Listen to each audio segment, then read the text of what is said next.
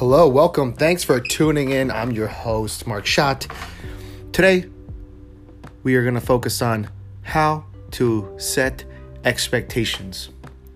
I think that in any circumstance, whether it's in your relationships or business, or even setting goals with yourself, being really clear with expectations is one of the most important things to focus on when dealing with other people, dealing with yourself.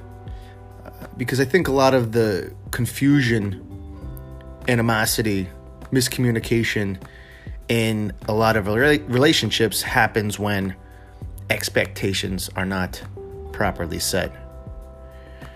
Just last week, there was a construction project we're working on, and you know,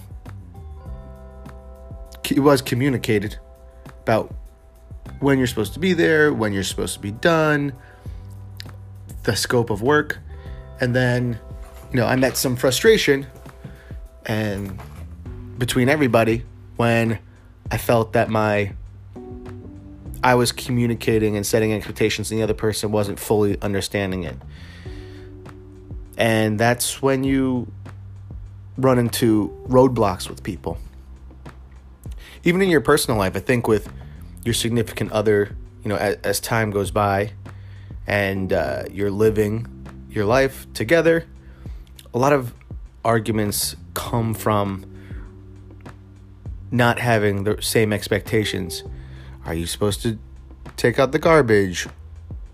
Financial situations of home payments or your goals if you want to buy a house or do what do you want to do for a vacation or even like diets for having crap in the house.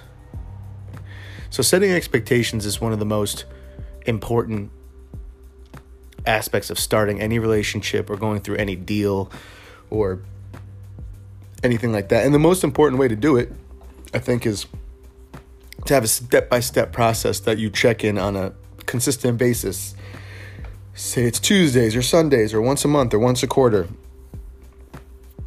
and give yourself a timeline saying, hey, we are going to do prep work for one week. We're going to execute on this day. We're going to manage the schedule on this day. And it's really important for small businesses and, and in your personal relationships.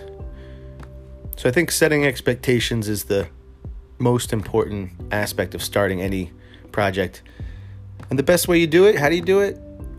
Timelines, number one. Number two, clear communication. And then, very quickly, if it's not going the way you expected it, because maybe you didn't communicate it properly with the person you're talking to, have a sit down and say, hey, this is not going the way I like, let's do this. Or change change the angle. So that's all we got for today. Set expectations for yourself, for other people, clearly define them, set a timeline to do it and then execute. And then if your execution gets delayed or changed, then you have to reset, see where you are in your timeline, and then readjust. Okay, that's it. Ask Amadeus. Talk to you later. Bye.